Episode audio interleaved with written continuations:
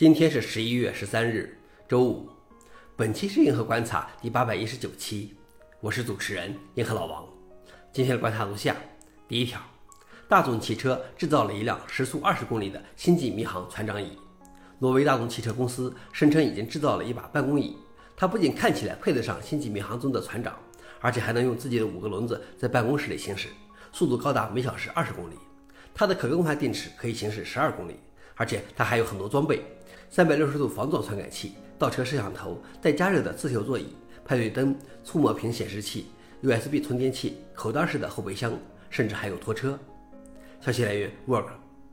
老王点评：也许只是营销噱头，如果是真的，就可以买来在办公室开车了。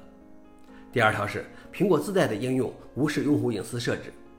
有专家发现，苹果应用商店向该公司发送用户在应用中的几乎所有信息。尽管 iPhone 的隐私设置声称在关闭时完全借用设备分析的功效，研究人员发现这个问题在苹果的大部分内置 iPhone 应用套件中都存在。测试发现，苹果在收到这些数据的同时，还能识别你和你的设备，包括 ID、手机类型、联网方式等等。有用户已经于周四在加州联邦法院提起集体诉讼。消息来源：GZ Model。老王点评：果然，规矩都是给别人定的。最后一条是，谷歌继续资助 GlobalFoundries 提供开源芯片免费制造服务。谷歌资助 GlobalFoundries 为开源项目开放了资源，并承担了费用，在一百三十纳米工艺上制造其早期芯片，并计划将升级到九十纳米工艺。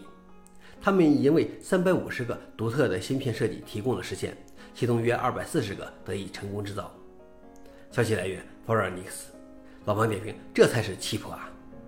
想了解视频的详情，请访问随附链接。好了，以上就是今天的硬核观察，谢谢大家，我们明天见。